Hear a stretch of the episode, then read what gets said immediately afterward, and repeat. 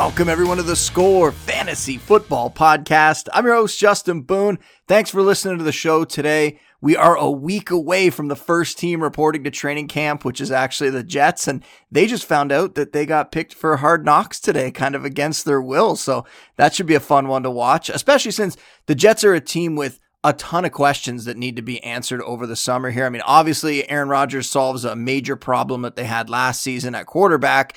You have Garrett Wilson, you have Breece Hall, just budding superstars at their positions, as long as Breece Hall's healthy, of course. But who's going to step up in the early going in the first few weeks in that backfield to kind of lighten the load for Hall as he's working his way back from that torn ACL? You have rookie Israel Abanikanda. He got some buzz in OTAs. Is he going to be able to carry that over when the pads actually go on? Because he's more that he's that speedster, and we know those fast running backs they look good when you're in OTAs, and then you get to training camp, you get the pads on. Maybe not. I think he's going to be okay. I like him. He profiled well, but just got to have that little caveat in there. Or maybe we'll see Michael Carter or Zonovan Knight. They handled it last year. Maybe they step up and handle that number two role again this year. My money's on Izzy there, though. I love his athletic profile. I know he's still a day three rookie, so nothing guaranteed. He's got a long way to go, but somebody that I liked before the draft, and then the landing spot kind of soured me a little bit on him, but now I'm excited that he could get an opportunity at least early in the season if Breece Hall's not 100%. You look at the receivers for the Jets. I mean, who's going to be their number two? Who's going to be their number three on that depth chart behind Wilson? You have Allen Lazard. I think he's the favorite, but Corey Davis is still lurking. He hasn't been released yet. There was a lot of talk that that could happen throughout the offseason. It hasn't happened yet. They also brought in Mecole Hardman and Randall Cobb. I'm not sure that those guys are ever going to be weekly fantasy options. I think Wilson is really the only one in that receiving room that you could probably look to as a guy that you're going to want to start week in and week out. Lazard, somebody who got a great opportunity in Green Bay. And even when he was the number one in Green Bay, he didn't put up huge stats. So I don't know that we're going to look to him in this offense as the number two, as being a guy that you really want to start on your fantasy team. But we'll see how that pecking order sorts itself out here over the next few weeks. And then at tight end, I mentioned Jeremy Ruckert as a super deep sleeper on Friday's show. He's trying to earn snaps by beating out either Tyler Conklin or CJ Uzomah.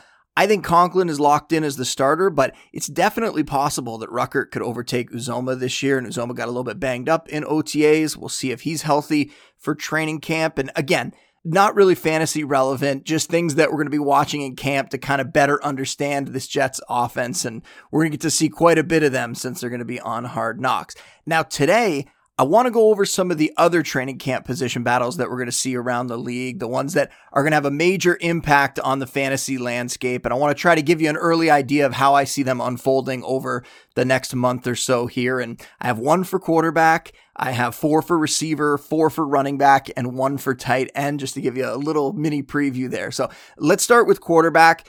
I could talk about the, the Buccaneers quarterback battle. I don't really want to. I know, you know, not a lot of people want to discuss Baker Mayfield and Kyle Trask. I think this is Mayfield's job to lose. And I actually project that I think this offense is going to be okay, or maybe just better than people are expecting. Sure, there's going to be a drop off in efficiency. It's going to be a bit of a drop off in volume too when you go from Tom Brady to what I think is going to be Baker Mayfield, but they're still going to throw the ball a lot. And with the weapons that they have, Godwin, Evans, they're going to still be solid fantasy starters, just maybe not top 15 guys like they've been in the past. So, really, I think the quarterback battle for the 49ers is the one that everyone's watching. And honestly, I think this one is almost sorted out too. All signs are pointing to Brock Purdy being the guy starting in number one, that he's going to be ready and healthy. And the team has said that if he is 100%, he's going to be out there. The beat writers seem like they're on board with that too. So there's a small chance that Trey Lance could just ball out in the summer and could retake this job. But that does not seem like it is going to happen now. So I want to see how Purdy's throwing. I want to see is the arm good to go? Will he avoid setbacks over the summer? Since he seems to be on a, pretty aggressive recovery timeline. They want him out there for the start of the season. But if the team decides that they want to play it safe and maybe rest him for a game or two or a little bit in the first month, will it be Lance? Or will it be Sam Darnold handling the relief starts? And I said this on the pod about a month ago. I'm leaning towards Darnold winning that number two job. And Lance, to, in my mind, I think Lance is going to be dealt before the season starts. Maybe to a team that suffers a quarterback injury in training camp, or maybe more likely to a team that just wants a, a, developmental guy that they can get into their system, you know, like the Vikings or the Titans, one of those teams that is probably going to be too good in order to get one of the top prospects next year. So maybe they get out and get a guy on the cheap like Lance and try to rehabilitate his value a little bit and potentially end up with a long term starter. And the reason really that I think Darnold is going to be the one that's going to get the number two job is there's been a, a weird amount of praise for Darnold from beat writers and people around the team. And I don't think that's coming out of thin air. They're hearing that from someone in the organization. So Darnold's a deep stash in two QB leagues. Uh, Lance, he's a dynasty hold with, in my mind, pretty limited redraft value. And Purdy, he is a really nice value. I mean, QB 24 off the board at the moment. He's basically free. This is a guy who posted top 12 fantasy quarterback numbers from week 13 on last year. The only thing holding back his value has been this offseason surgery, which it looks like he's going to be recovered from before week one, or at least early in the season, early enough that he'll still have quite a bit of fantasy value the rest of the way. And with all those weapons in San Francisco, Purdy's an excellent quarterback, too, to have on your roster. Let's go on to the receiver position battles, the ones that I'm excited for. And there's a bunch. The first one has to be the Chiefs. We saw them switch to a more balanced passing attack after they lost Tyreek Hill. You still had Kelce dominating targets, but among the receivers, you were getting a lot of rotation, nobody really emerging as a number one wideout. It's probably going to be more of the same this year, but at least we have some contenders now who could potentially step into a bigger role, especially now that Juju Smith Schuster is gone. So you have Kadarius Toney. He's the one that they traded for last year they really tried to incorporate him on the fly, and that might explain why he only had one game where he played more than 35% of the snaps for them. He had no games where he played more than 50% of the snaps. So he was a part time player. Now, they've suggested that he could be a number one in this offense, and we know he has the physical ability to become that kind of player, but that's definitely not how they were using him last season. And if that's the plan, they're going to have to hope that he can overcome some of the constant injuries that he's dealt with and some of the immature behavior that's kind of held him back so far, which is why I'm investing more in last year's second round pick, Sky Moore, who's been getting a lot of buzz this offseason. Andy Reid said that he's taken a big jump. You have Nate Taylor of The Athletic predicting that Moore is going to be out there in three receiver sets with Toney and with Marquez Valdes-Scantling. So Juju left behind 101 targets last season. Maybe we see Moore scoop up a lot of that work. He's got a similar skill set. He can be that kind of guy. Another player that I'm taking a flyer on in this receiver room is the rookie Rashee Rice. And I'll be honest, I didn't love his profile coming out, but this is purely buying into an unknown asset who's attached to Patrick Mahomes. And if the Chiefs like him that much, Andy Reid, that organization likes him that much, and apparently Patrick Mahomes likes him that much, then guess what? I'm willing to take a chance on him as well. And with a receiver room that's just wide open, Rice could be a guy that just rises up the depth chart pretty quickly if he shows up well in camp. They also have some deep dynasty names like Justyn Ross and Richie James, but those guys, they need to be considered as just pure long shots to make a real fantasy impact. Ross, he's a very intriguing stash, but it's unclear if he's going to be able to overcome the injuries that he's dealt with and whether he's going to be able to actually flourish in the pros. It's unfortunate. We are rooting for him, but those injuries from college, it's carried over. He hasn't really been able to get out there for a long stretch. Let's hope he gets that chance this season. Next on my list, the Carolina Panthers. And this one boils down to this year's early second round pick, Jonathan Mingo, DJ Chark, who he's trying to overcome injuries and get back on track.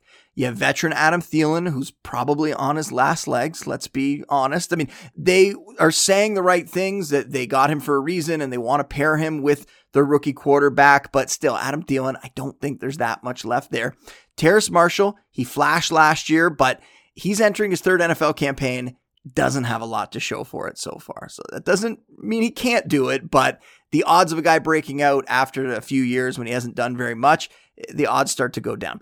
And Laviska Shenault, who Frank Reich, he compared him to Deebo Samuel, and Laviska Shenault, he flopped in his first year in Carolina, which was last year. He had some moments with the Jags though before that, couple 600 yard seasons. I'm willing to take a chance on any of these guys, and it's in the order that I just laid them out in. And part of that is just because I believe in Bryce Young. He was the first overall pick. He's going to have a, a, meaningful rookie season, and this Panthers team is going to overachieve. I loved him as a prospect.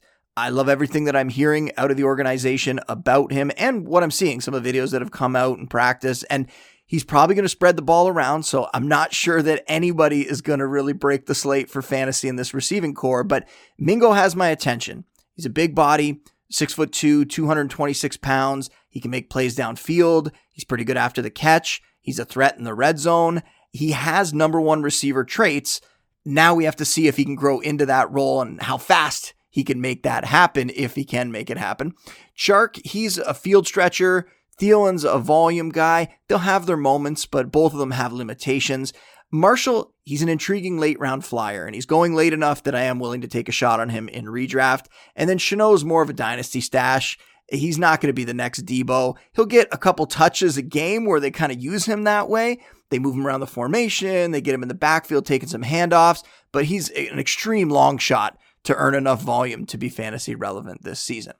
The Broncos receivers, they are a nightmare to sort through. So let's go to them next.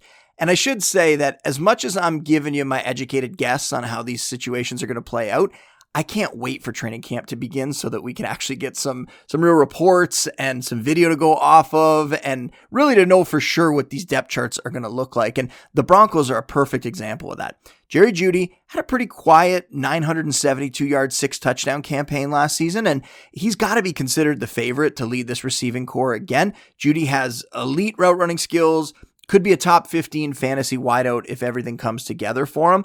I question whether that's going to happen with the version of Russell Wilson that we saw last year, but that's where Sean Payton comes in and hopefully fixes some of what ails this offense in 2023. And I like Jeudy as a fantasy pick. I just don't find myself drafting him very often. There's other guys in that range that I tend to be more drawn to, but that's not a knock on Jeudy. The ceiling is definitely there for him. Now, behind Jeudy, Courtland Sutton might actually be underrated at this point. I think injuries have set him back a little bit, but there's still potential there. Tim Patrick, one of my guys, a frequent guest in my waiver wire articles during the season. If you follow me, you know that.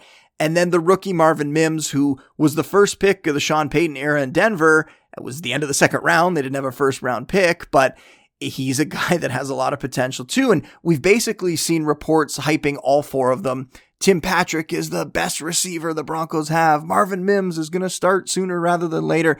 It's a tough one to decipher. So I'm taking flyers on all three of the guys, Jeudy too, but flyers on the other guys late in drafts. And I'm going with Sutton around the 10th or 11th. Mims is a late round guy. And then Patrick, just deep leagues for him, but definitely a name to keep on your watch list. You also have to account for the tight ends being involved there, and the fact that Payton has really said that the Broncos are going to be more run heavy this season, try to take some pressure off of Russ. So, Jeudy, I like. The rest are going to be sorted out in camp. And by the end of the season, Marvin Mims has a really good shot to be the number two wideout in this offense. So he could even be a guy that people draft and then they drop a month into the season when he's not doing much, but halfway through the year he starts to come on and he makes an impact for fantasy down the stretch. So keep him in mind for that reason.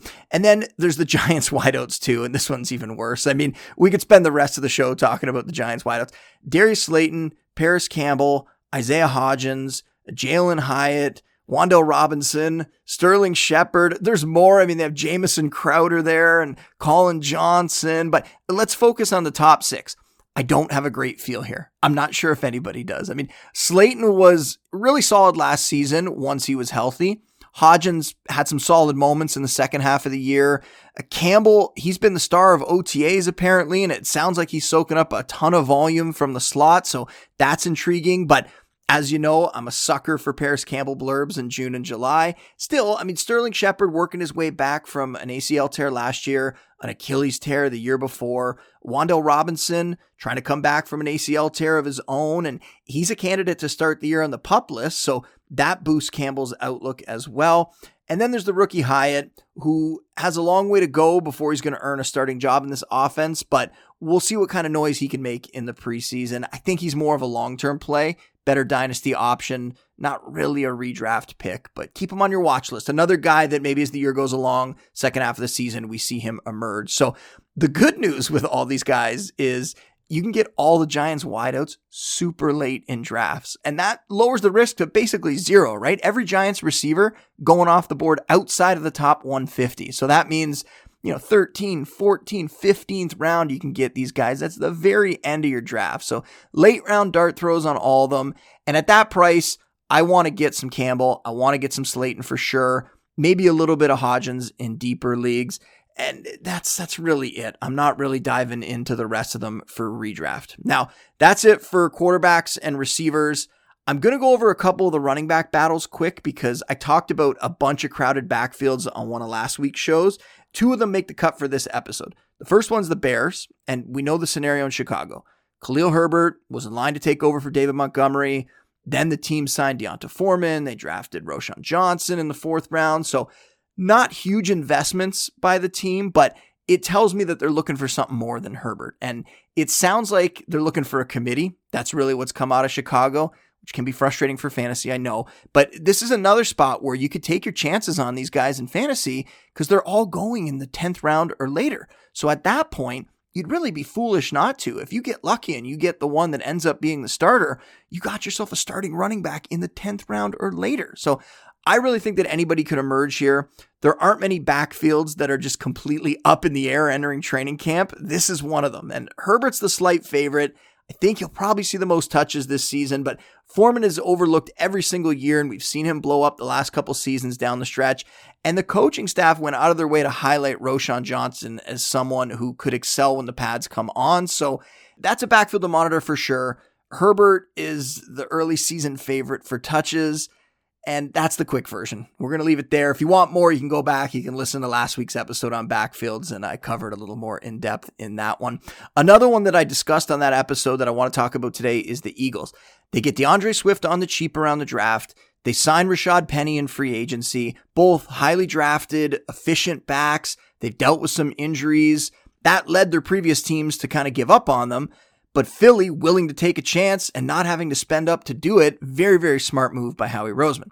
Philly also has Kenneth Gainwell, who they really like. He isn't going away. So this could turn into a committee as well, but Swift has the highest ceiling of the group. I'm willing to roll the dice on him at his cost. He's finished as a top 20 fantasy back on a per game basis, looking at half PPR formats each of the last three seasons. Top 20 guy each of the last three seasons.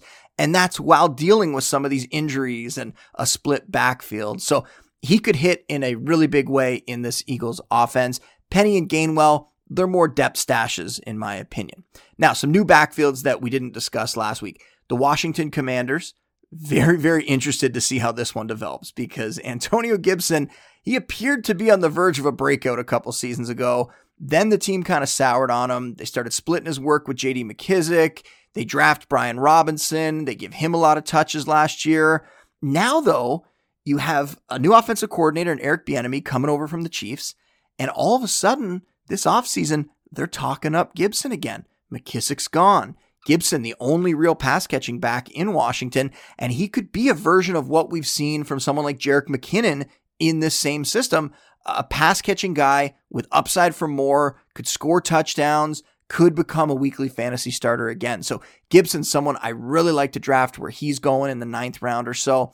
And Brian Robinson, more of a, grinder back. He'll have value, but not much of a ceiling there.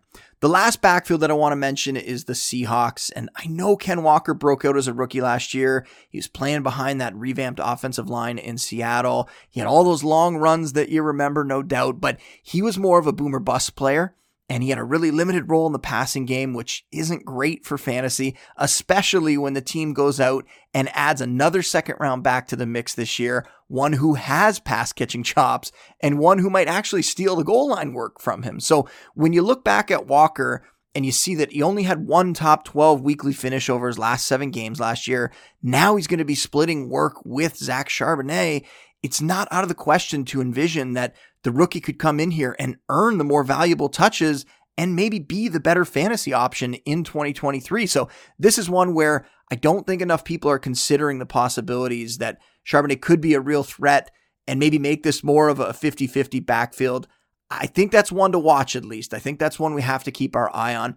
And then the last one I want to talk about, I had to find a, a, tight end position battle dimension. We couldn't do all the other positions and not tight end. So this is another one that seems like maybe it's sorting itself out. But the Cowboys tight end room, Jake Ferguson, Luke Schoonmaker, Peyton Hendershot. Schoonmaker was a second round pick this year, came with a bunch of hype. People got excited, but now he's dealing with a foot injury. He has plantar fasciitis, and it's already tough enough for a rookie tight end to earn playing time. Now he's going to miss valuable reps here with the injury. So it's not shocking to see the Athletics' Jon Machota predict that Ferguson is going to be the one to start in 2023. And with Dalton Schultz gone, this could be a sneaky, valuable fantasy role. I mean, there's a little more target competition this year with Brandin Cooks there now, with Michael Gallup healthier to go along with CeeDee Lamb, who is obviously a, a volume hog. But keep an eye on Ferguson as a late round tight end. He could be somebody that sneaks into your lineup at worst as a bye week fill in, but maybe even as a low end tight end one.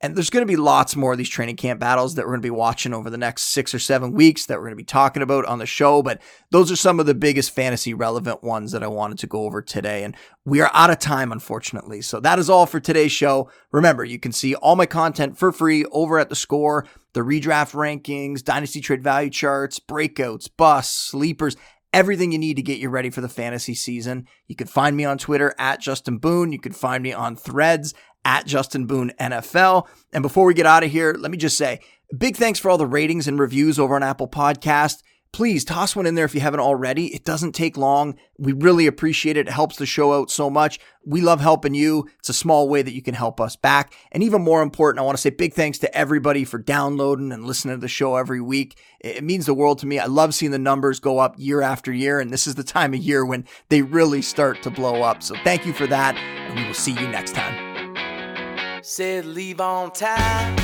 My baby said leave on time leave on time with me tonight. I said, leave on time.